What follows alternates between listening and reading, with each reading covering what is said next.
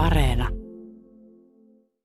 Mä ollut 17 silloin. Mä olin jouluna hiihtovaelluksen Lapissa UKK-puistossa Saariselällä ja siellä on semmoinen Sokosti-niminen tunturi Itä-Lapin korkein ja jouluaattona meitä oli kaksi kaveria mun lisäksi siellä reissussa ja sehän oli siinä mielessä niin kuin tosi eksoottista, että siellä oli koko ajan pimeät.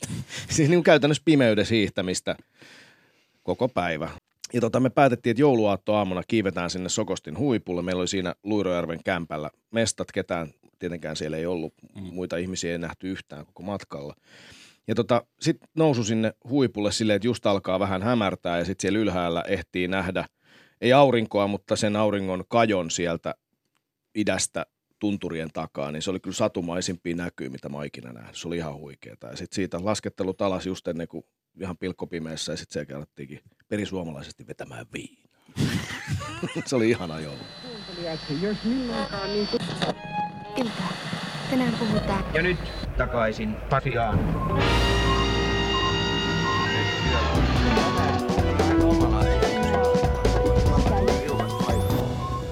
Hei, moikka moi. Tää on takaisin Pasila ja mä oon Marjukka Mattila. Mun nimeni on Toivo Haimi ja tämä on uutispodcast, joka auttaa meitä kaikkia ymmärtää vähän paremmin tätä maailmaa, missä meidän kaikkien on elettävä. Todella, Toivo nyt oli todella toivottavan kuulosta. Ei se mitään. Mikäli sulla herää enemmän kysymyksiä kuin mitä saat vastauksia, niin lähetä niitä kysymyksiä meille WhatsAppissa numeroon 044 421 4823, niin me setvitään niitä yhdessä. Mulla on aika kova matkakuume jo tässä vaiheessa, koska mikäli almanakka pitää kutinsa, niin meillähän on Marjukka tasan 30 vuorokautta jäljellä töitä ennen kesälomaa. Ai, ai, jes, jes, jes. Ulkomaille ei kuitenkaan ole menemistä koronan takia. Ai, taas toi, taas toi sama korona. Niin, niin alkaa kyllä pikkuhiljaa kyllästyttää koko sana. Ö, piipataanko se pois? Piipataan vaan. Saksalaislehti Frankfurter Allgemeine kertoo, että Saksa olisi poistamassa ulkomaanmatkailun rajoitteita kesäkuun 15. päivästä alkaen, eli näillä näppäimillä voisivat saksalaisturistit matkustaa myös Suomeen. Me puhutaankin tänään matkailusta suloisessa Suomessamme ja siitä, onko se ankeeta, ja jos on, niin miksi? Meidän kanssa on keskustelemassa siitä Madventuresista tuttu seikkailija Riku Rantala. Tänä kesänä suomalaiset ei siis lähde kanareffalle fillaroimaan, telttailemaan Puolaan tai reilaamaan läpi Balkanin. Suomalaiset turistit veivät viime vuonna maailmalle mennessään noin 6 miljardia euroa, eli kolme kertaa, mieti Toivo, kolme kertaa puolustusvoimien vuosittaisen budjetin. Koska meitä on kurittanut maailmanlaajuinen olisi siis hienoa saada käännettyä suomalaisten matkalompsakot kohti omaa maata ja tuoda ne miljardit omaan kotiin matkailemalla Suomessa. Lähimatkailu on tyylikästä, ekologista ja nyt erittäin suotavaa ihan sen massinkin kannalta. Joten me puhutaan tänään matkailusta Suomessa. Ja loppuun vedetään nippuun muita maailman uutisia. Tänään meidän kanssa siis juttelemassa toimittaja, kirjailija, moottori Turpa ja koko kansan reissumies Riku Rantala. Tervetuloa. Kiitoksia. Suomessa matkailussa on muutamia kesto-ongelmia, jotka on aika hyvin tiedossa. Eli pätäkkää palaa enemmän kuin ulkomailla, mutta sen vastineeksi ei kuitenkaan saa esimerkiksi aurinkoisia kelejä, ö, eksoottisia elämyksiä tai sitten korvaamattomia kulttuuriaarteita. Sen sijaan on vähän kämäsiä leirintäalueita ja huonoja kelejä ja kaikki on muutenkin vähän liian tuttua. Jos hiukan kärjistetään, ja miksei kärjistettäisi, niin voidaan varmaan sanoa, että ihmiset matkailee mieluummin ulkomailla kuin Suomessa, koska ei ajatella, että Suomessa lomailemalla saa rahalleen vastinetta. Sinä, Riku Rantala, olet kuitenkin eri mieltä. Kerro meille miksi. No joo, tässä on semmoinen ehkä lähtökohtainen harha meillä ja ymmärrän hyvin, on se mulla itselläkin ollut ja on edelleenkin aina silloin tällä, mutta se kysymys on siitä, että mitä on eksotiikka, mitä haetaan, mikä on matkailun se peruslähtökohta. No usein se on pelkästään se irtiotto arjesta, lepo, mutta sitten siinä on myös yleensä liittyy ihmisen tämmöinen luontainen halu nähdä ja kokea uutta, jotain sellaista, joka poikkeaa sen totutuista ympyröistä.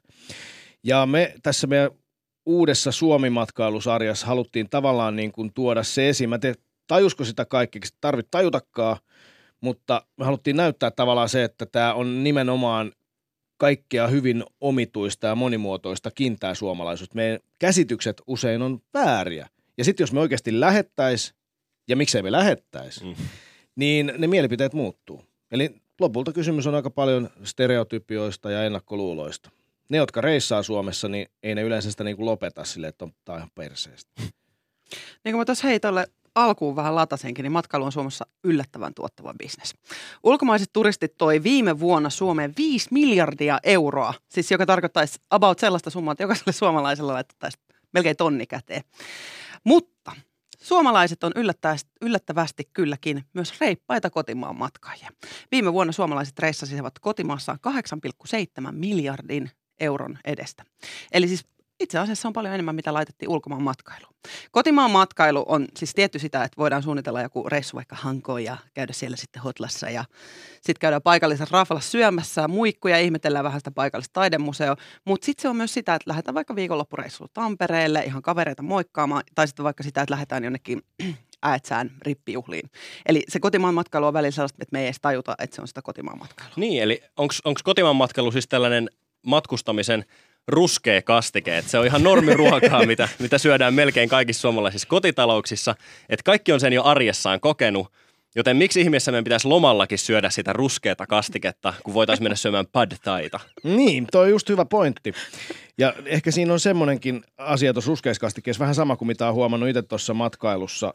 Mikä siinä on yksi parasta, paras piirre mun mielestä, ja väitän, että se on aika usean matkailu iso motiivi on se, että se, että matkalla ollessaan jotenkin näkee itsensä kauempaa paremmin, kaukaa näkee lähelle ja huomaa ehkä jotain asioita, mitkä omassa elämässä voisi ehkä muuttaa. On ehkä aika jotenkin pysähtyä ja miettiä. Niin se ei oikeasti siinä ei ole kuitenkaan kysymys taaskaan siitä, että pitää olla nimenomaan 8000 kilometrin päässä nähdäkseen, vaan se riittää, että lähtee pois niistä omista arkirutiineista ja sisäistää sen, että tämä ei nyt ole sitä arkea. Ja tämän takia me varmaan tullaan tässä myöhemmin tänään staycationeihin ja tämmöiseen lähireissaamiseen, niin siinä on kysymys nimenomaan siitä asenteesta. Ja toinen on tämä. Mä oon palannut reissusta, mä oon aina vannonut, jes, nyt Riku, tällä kertaa en enää palaa näihin tyhmiin rutiineihin. Ja nyt aion katsoa tätä asuinympäristöä niin kuin matkailija ja löydän nä- täältä nämä kaikki hienot pienet yksityiskohdat ja toisaalta niin kuin tunnelmat ja ajatukset, joita en ennen ajatellut. Sitten menee kolme viikkoa, jo about noin, ja sitten sen jälkeen mun katse laskee työmatkalla sen 45 astetta alaspäin ja kaksi kolme metriä kengän kärjistä. Mä kävelen samat saatanan reitit, samat saatanan kaupat, samat saatanan ostokset niin kuin joka ilta duunin jälkeen ja sitten se menee tohon. Eli se on se ruskea kastike. Se on se, niin, mutta se on ihan itsestä kiinni se ruskean kastikkeen niin kuin mässyttäminen, että se ei ole pakollista. mutta mä haluan puhua ihan pikkasen vielä kansantaloudesta, koska that is seksi. Öö, meidän kansantalous on siis vaarassa tällä hetkellä menettää se 5 miljardia, koska kaikki ne ulkomaalaiset turistit ei voi tulla tänne takia. Mutta mehän ei myöskään itse päästä viemään – niitä meidän euroja sinne ulkomaille samalla tavalla kuin ennen. Joten eikö tässä olisi nyt kaikki järki, että me voitaisiin tuoda ne meidän matkakassat ja matkalompsakot kääntää tänne Suomeen?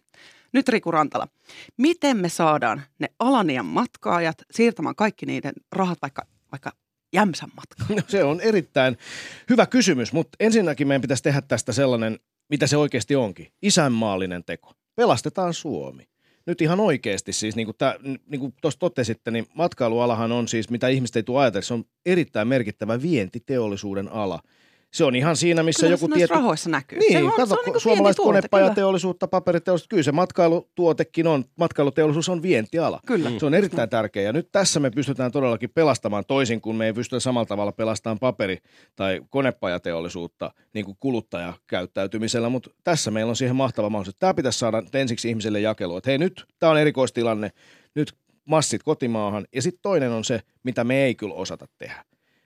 Me ei tuotteisteta hyvin täällä.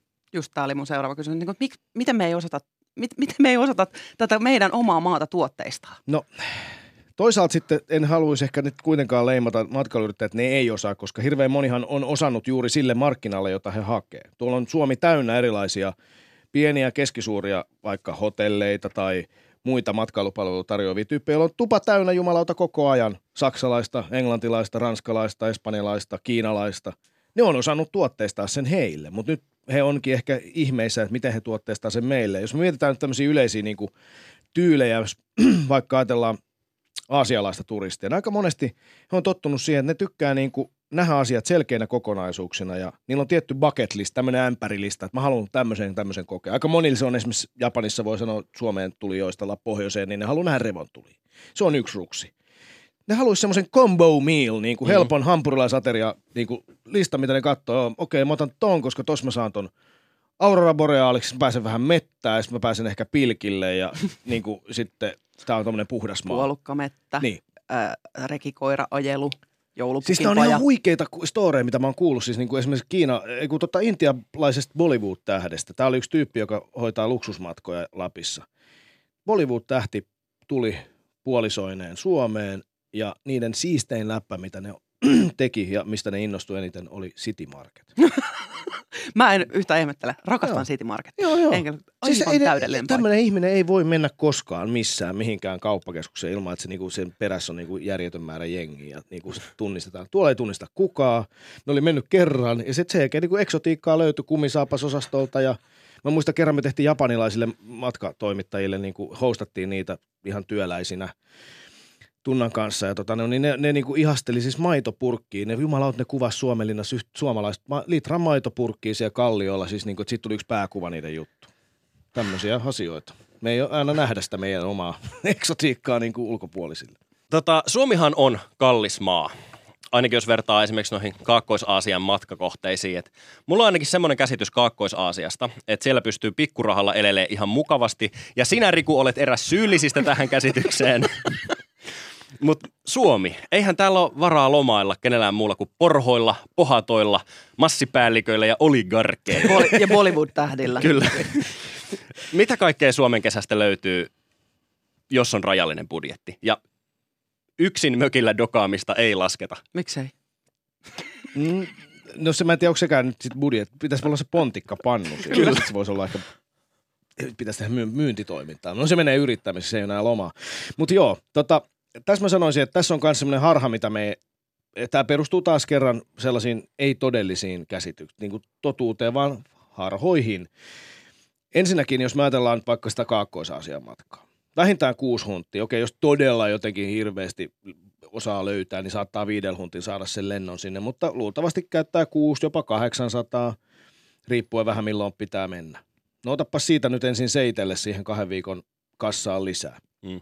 Sitten toinen on se, että jos nyt todella pitää mennä niin kuin nahoille, että ei ole paljon rahaa käytössä, niin toki sitten lähdetään miettimään ensin sitä etäisyyttä, mitä löytyy läheltä, ei me siihenkään rahaa.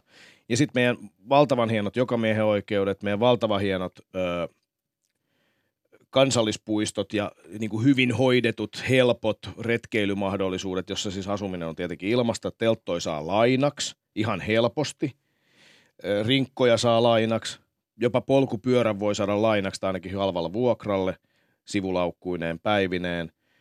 Ja liikennekulttuuri on turvallista. Näitä vaihtoehtoja on tosi paljon. Vettä saa joka meistä. Niin kuin esimerkiksi Aasiassa voi sanoa, että mulla on mennyt päivässä pelkästään juomaveteen niin kuin useampi euro. Ja toki jossain niin kuin halvemmissa paikoissa saattaa pystyä vähän halvemmin. Mutta ihan tämmöisiä yksinkertaisia pieni, pieni piilokuluja sieltä tulee. Et jos se nyt tarvii joka päivä syödä raflassa ja dokata, niin ei tämä nyt sitten mitään sietämättömän kallista ole. Ja jopa suht edullisia mökkejäkin löytyy. Mä en nyt tarkoita semmoisia niin kuin koko perheen hienoja mökkejä, vaan siis sellaisia leirintäalueiden lauta, pieniä lautamökkejä, missä voi yöpyä, jos ei halua koko ajan jossain teltas olla. Toki sitten taas puhutaan ihmisistä, joilla on niin kuin joku todellinen huono-osaisuus tässä yhteiskunnassa, niin se on sitten eri asia. Sairautta, perhettä, lapsia paljon ja vähän rahaa, niin ei se sitten niin helppoa ole, mutta on se mahdollista silti. Ja tämän, mä niin näkisin tässä myös sen mahdollisuuden, että Suomessa pystyy ehkä niin ennakoimaan sitä omaa budjettia pikkasen paremmin, koska on joku tieto siitä, että mitä maksaa, jos maksat samasta voikilosta saman määrän täällä, mitä muoniossa. Totta Niin sä pystyt myös niin kuin Mm. laskemaan budjetteja vähän varmemmin. Mä itse on jyrkkä staycation-lomien kannattaja. Siis sehän tarkoittaa se sitä, että vietetään loma omassa kotikaupungissa. Eli pakataan kamppeet matkalaukkuihin ja niin sanotusti lähdetään reissuun. Eli mennään vaikka hotelliin yöksi ja koetaan oma kotikaupunki turistin silmin. Tai sitten jos oikein haluaa säästää kunnolla, niin voi mennä vaikka kaverin nurkkiin punkkaamaan. Niin Marjukka, onko sulla kokemusta staycationista? Kyllä pari kertaa ollut kavereiden nurkissa ja mä oon silleen kauheasti siitä on pitänyt ja nauttinut itse olostani enemmän ehkä kuin he, mutta mä en, ole, en ainakaan muista, että mä olisin ollut hotellissa sillä tavalla. Mitäs Riku? No on ollut vaikka kuinka monta kertaa, mutta tässä on tietysti se, että mä elän erilaista elämää nyt tästä elämän vaihetta, että mulla on tämmöisiä niin kuin pieniä lapsia himassa, niin se niin kuin usein on ollut tässä viime vuodet, kymmenen vuoden aikana niin kuin ainoa mahdollisuuskin on ollut semmoinen, että että saadaan yhdeksi yöksi niin kuin hoitoa, että nyt jes 12 tunnin loma. Ja sit! Yes. Pallo Ja sit mereen. hotlaa, Joo, joo. tota noin, niin, niin, mutta siis se on erittäin suositeltavaa. Mä oon nyt ihan viime aikoinakin tehnyt, mä olin nyt vähän aikaa sitten tuolla Vuosaaressa, ranta, hotellin rantapuistossa, puolisoni kanssa oli aivan siis ihanaa. Itä-Helsingissä. Sitten me oltiin Marventurissa Suomekaan, me oltiin Rastilan leirintäalueella, helvetin halpaa ja se on hauskaa. todella siisti paikka siellä, muuten on ollut. On, olen ollut siis TV Joo, joo. No niin, siis sehän on erittäin hyvä Mm, meistä. Erittäin makeat No, on kansainvälinen tunnelma. Kyllä, kyllä. kyllä. Ja sitten tota noin, niin, niin yksi esimerkki vaikka tällaisesta ihan pienestä päivän staycationista, mä muutin Tampereelle aikoinaan, niin tota, sitten mä kelasin, että mun pitää niin ottaa mun uusi, uusi kotikaupunki niin kuin haltuun. Et, ja sitten mä otin niin puhelinluettelon kartan, kun eihän siellä mitään kepsejä ollut kännyköistä ja muuta. Ja sitten mä katsoin, niin kuin, että okei, tuolla on toi, tuolla on toi kaupungissa, tuolla on toi. Sitten mä lähdin fillarilla, ajelin niissä kaupunginosissa. Sitten mä menin sinne Pispalan torniin, ei kun Pyynikin näkötorni ja sitten sieltä sen kartan kanssa kattelin, ah no niin okei tuolla on toi, tuolla on toi. Se oli, vieläkin mä muistan sen päivän, se oli ihana päivä. Siis ihan vaan yksin ajelin siellä ja kävin jossain satana torikahvilla. Siisti, ja, niin, siitä valitit G7 ja Niin, niin, siihen ja tonne. tonne niin. Joo, joo, näin. siis niinku se, että et, et, niinku, et yllättävän pienillä jutuilla voi saada Mm. tosi spessuja päiviä aikaiseksi. Hei Riku, pakko mainita tietenkin Mad Ventures, kun sä oot täällä. Mad Ventures, semmoinen kulttuurinen vaikutus meihin suomalaisiin ja varsinkin nuorten matkailuintoon on ollut aivan valtava. Ja nyt sulla olisi tässä tärkeä yhteiskunnallinen tehtävä ja tuhannen taalan paikka saada meidät suomala- suomalaiset matkustamaan omassa kotimaassa. Sä oot puhunut tosi paljon nyt ma- kotimaan matkailun puolesta, mutta sä oot kuitenkin nähnyt maailman tätä ennen. Voitko, voisitko sä olla itse lähimatkailun kannattaja, jos sä et olisi nähnyt maailmaa ennen tätä? No mä luulen, että mä voisin. Ja tota, jos me ajatellaan niin kuin vaikka sitä matkailuhistoriaa Suomessa, niin sitähän on ollut tosi paljon enemmän silloin, kun vaikka mun vanhempien sukupolvi on ryhtynyt reissaamaan, niin ei he ole pystyneet mennä ulkomaille. Ja varsinkin heitä edeltävät, edeltävät niin kuin polvet, niin ei ole tietenkään yhtään pystynyt lähteä.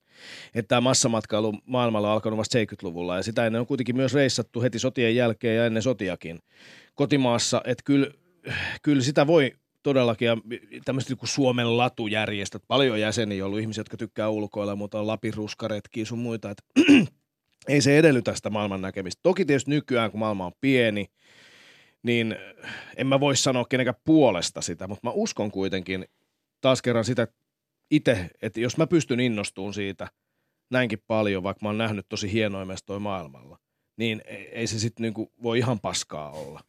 Niinku, Tämä on se mun pointtini tässä. Ja sitten toinen on, on se, että niinku, et mä en usko, että tämä ihan samalla tavalla tulee jatkumaan tämä maailmanmatkailutouhu, mihin me ollaan nyt päästy tottumaan. Et alun pitäenkin se on ollut monien mielestä vaan välivaihe. Senkin takia tämä on ihan järkevää nyt alkaa tavallaan tutustua tähän kotimaanmatkailuun. Ja sen takia me ollaan tehtykin Tunnankaan nyt kirjaa, joka sitten olisi tarkoitus ensi syksyn ilmestyä. Se on vielä valitettavasti niin vaiheesta, mä voin nyt lukea mitään hienoa pätkää siitä, mutta syksyllä tulee. Olisiko tämä semmoinen, niin kuin meille suom- meiltä suomalaiset puuttuu ää, matkailukirja Suomeen? Palveleeko tämä sitä tarvetta? Joo, kyllä se palvelee. Et mä oon, me ollaan luettu siis tietysti jotain Lonely Planetin Finlandia niin kuin huviksemme meidän kuvausmatkoilla ja naureskeltu, kun ne on välillä, niin kuin, välillä ne on tosi hyviä ja sitten välillä ne on ihan niin kuin, täh? Niin kuin mä muistan lukeneeni, tää ei ollut Lonely Planet, mutta jostain mä luin, luin jostain nettimatkaohjausta, että, että Kallio, että kannattaa olla vähän varovainen. Siihen, niin mä ajattelin, että joo, mä tajun tavallaan, mitä siitä tarkoitetaan, että siellä on vähän niin kuin juuris voi olla joku ihminen joskus ja näin, mutta niin kuin, että maailman mittakaavassa niin kuin mikään niin kuin vitun vaarallinen neighborhood on missään niin kuin olosuhteet. Mutta joo, siis suomalaiset puuttuu suomalaisten omia tämmöisiä, mutta netissä niitä on. Hei, niin ihan hirveästi. Se on täynnä tosi hyviä, tosi innokkaiden niin kuin bloggaajien ja niin kuin tosi asiantuntevien retkeilijöiden helvetin hyviä lähteitä. Mä palaan tohon kohta. Niin kuin sanoin, sulla on tuhannen taala paikka. Riku Rantala myy Suomi meille. Myy Suomi meille. Niin, maailman onnellisin maa.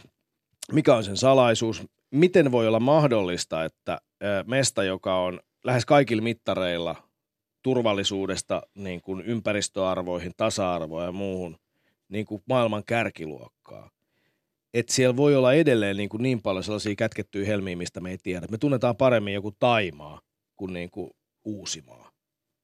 Et nyt sinne vaan. Eli sen sijaan, että lähtisit Pattajalle Taimaaseen, menet tänä vuonna Pattijoelle Pohjanmaaseen. Juuri näin. Hienosti. Hei, niin kuin äsken mainitsenkin, niin puhutaanpa vähän näistä esimerkiksi nettiryhmistä ja somesta, mistä löytyy paljon.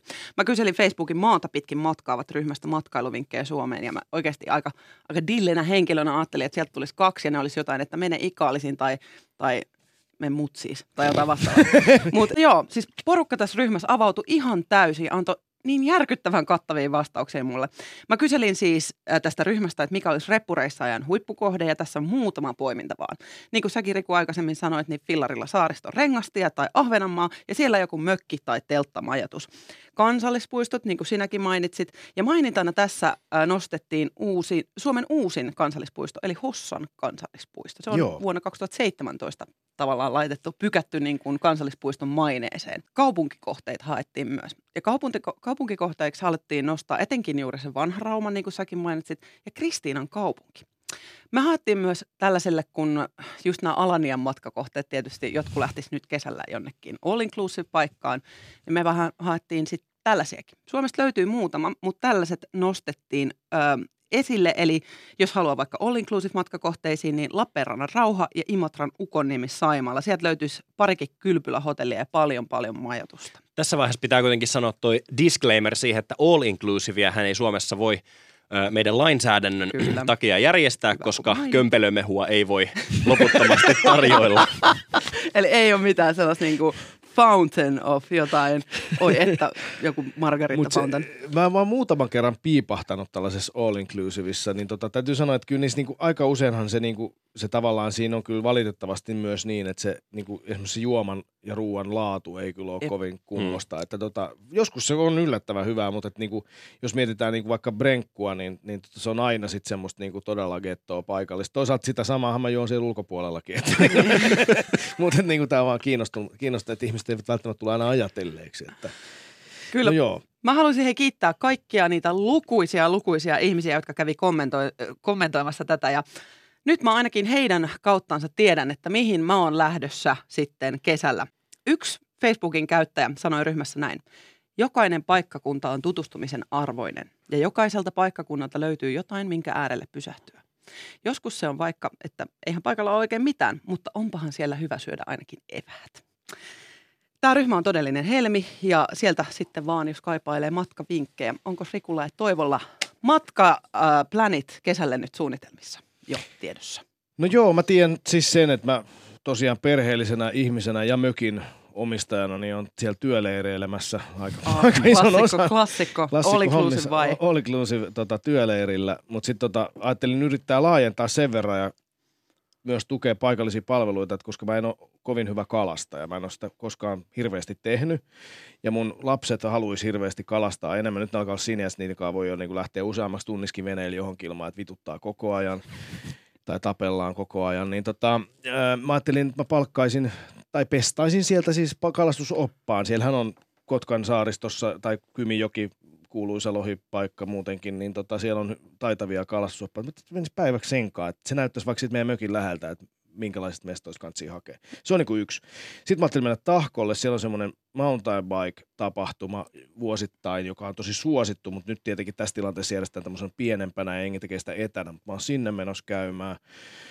Ja sitten mä haluaisin kyllä tehdä jonkun vielä jonkun kaupunkireissun. Tuossa kun te toitte esille noita, noita top-mestoja, niin kuin mitä tuolta ryhmästä oli, niin mä ettäisin semmoisen, niin mitä toi oli mahtava toi tyyppi, joka sanoi, että, että, tota, että, että, mikä, että kaikissa paikoissa on hyvää. Niin, että multa on usein kysytty noita matkasuosituksia tonne jonnekin Aasia tai Etelä-Amerikkaan. Mä oon sanonut se sama, että miettikää eka se, että teidän oma kiinnostuksen, niin kuin, että mikä, mikä oikeasti intuitiivisesti kiinnostaa, minkälaiset asiat, missä sä näet itse, minkälaisen asian äärellä.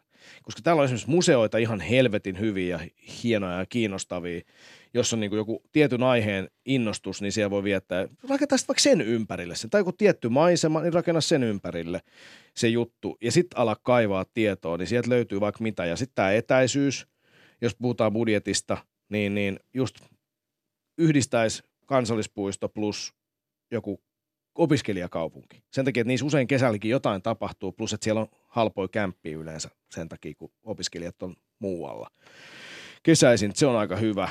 Ja sitten tota, sit toi löhöloma-homma, niin, niin se Kalajoki, kyllä siitä on magea, että siinä on Kallankarit lähellä, joka on aika mielenkiintoista. Nyt pääsee semmoiselle purjelaivalla, pääsee visitoimaan siellä, pääsee EUn ulkopuolelle ja pääsee Suomen valtion lakien ulkopuolelle, ainakin teoriassa. Sitten on kaupunkilomahommista, niin Kotka, Hamina, sinne vaan, sinne Suomen New Orleansiin, Kyllä. tota syvään etelään, siellä on upea meininki. Mä itse ainakin kesällä ajattelin yhdistää sekä ton löhöloman, että sitten vähän käydä reippailemassa. Mä menen ensin Porvooseen Haikon kartanoon ottamaan lonkkaa ja sen jälkeen kolille patikoimaan. Siis ihan koli, siis se on, se on aivan huikea. Se, siitä ei vaan pääse mihinkään. Et nämä, nimenomaan nämä klassikot, myös näissä Punkaharju, Koli, mm. ne on ollut 1800-luvulla jo matkailijoiden suosista. Joku höyrylaiva matka siellä Pielisellä tai Saimaalla, niin voi herra jestas, niitä asioita on niin kuin lähetty, lähetty ulkomailta asti, että kuulkaa tänne katselemaan. Mä luin just semmoista kirjaa, missä tota oli tota, englantilaisten muistiinpanoja Suomen matkoilta 1700-1800-luvulta. Ne oli todella huvittavia lukemia. Ja sitten ensi syksynä teiltä puskee kirjaa, oliko näin? Kyllä, Varventuresin matkaupas Suomeen. Tämä on täydellistä. Hei, kiitoksia Riku Rantala näistä vinkkeistä. Kiitos. Kiitoksia.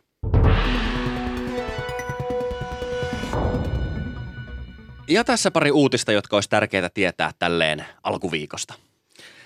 Viime perjantaina me vähän jo rautettiinkin tätä kirstua, mutta rautetaan pikkasen vielä lisää. Hongkongissa on kovaa mylvintää, sillä niin sanottu Kiinan kaksoiskokous on käynnissä, jossa päätetään Hongkongin turvallisuuslaista. Tämä Kiinan uusi lakiesitys kieltäisi muun muassa vallankumouksellisen liikehdinnän, ulkomaisen vaikuttamisen ja terrorismin erityishallintoalueilla Hongkongissa. Siellä tämä lakiesitys nähdään yrityksenä tyrehdyttää Hongkongin erityishallintoasema, joka aiheutti viikonloppuna nyt sen, mitä oikeasti paljon pelättiin. Jengi lähti siis mellakoimaan miekkareihin tuhatpäisinä joukkoina uhaten noita kokoontumissääntöjä. Tilanne on nyt siis eskaloitunut siihen pisteeseen, että Hongkongista suunnataan nyt Taivaniin turvaan. Virallisten tilastojen mukaan tammi-huhtikuussa Taivaniin muuttavien hongkongilaisten määrä lisääntyi 150 prosentilla edellisvuoteen verrattuna, ja näin kertoo Yle meille. Vallankumouksellinen liikehdintä, ulkomainen vaikuttaminen ja terrorismi. Et nämä kuitenkin kuulostaa aika lailla ikäviltä asioilta. Niin kuulostaa, Et... mutta siis no toi vallankumouksellinen liikehdintä, etenkin toi terrorismi kuulostaa tosi pahalta, mutta niin kuin liikehdintä on myös mielipiteitä, mielipiteiden ilmaisua ja niin kuin kansalaisten oikeuksia olla omaa mieltä jostakin asiasta. Eli mielipiteen vapaus halutaan tälleen niin kuin nä- saada näyttämään terrorismin kannattamiselta. Kyllä, just näin. Se siis kaukoidästä. Hei, Amerikan Yhdysvalloissa demokraattisen puolueen presidenttiehdokas Joe Biden on todistettavasti nähty elossa. Ja onko sekin vielä elossa? Tää, tää, nyt, okay. Tämä oli tosi porilainen juttu. Joo. 77-vuotias Biden on tosiaan ollut viimeiset kaksi kuukautta eristyksissä kotosalla Delawarein osavaltiossa ja hoitanut kampanjointia sieltä käsin muun muassa esiintymällä striimeissä ja juontamalla podcastia. Sekin. Nyt Biden on kuitenkin uskaltautunut ulkomaailmaan ja hän kävi laskemassa Seppeleen hautuumaalle kaatuneiden muistopäivänä, jota vietettiin USAssa eilen maanantaina. Ja siellä hänellä oli yllään koko mustaa ja tietenkin myös musta kasvomaski. Mä näin ja se oli yllättävän tyylikäs siinä kuvassa, Biden. Hei, kiitoksia, että kuuntelit. Mä oon Marjukka Mattila. Lähetä meille Whatsappia tänne meidän studioon numeroon 044 421 4823. Kerro meille sun kesän lähimatkakohteista, niin me voidaan niitä täällä mielellämme jakaa, koska nyt kaikki menkää matkustamaan Suomeen, niin kuin Riku Rantalakin sanoi. Mun nimeni on Toivo Haimi ja sinä voit kuunnella meitä seuraavaksi ylihuomenna torstaina ja sitten aina tiistaisin ja torstaisin. Ja tilaa meidät sieltä, mistä ikinä podcastisi saatkaan ja lisää meidät suosikiksi Yle Areenassa painamalla sitä pikku sydäntä siellä ohjelman vieressä, niin voit kuunnella meitä aina silloin, kun uusia jaksoja tulee. Sä voit seurata meitä tietysti myös sosiaalisessa mediassa. Mä oon at Marjukka Vilhelmiina ja toi toinen tuossa on at Toivo Haimi. Ja muistakaa olla kilttejä lapsille ja vanhuksille. Moikka! Moi!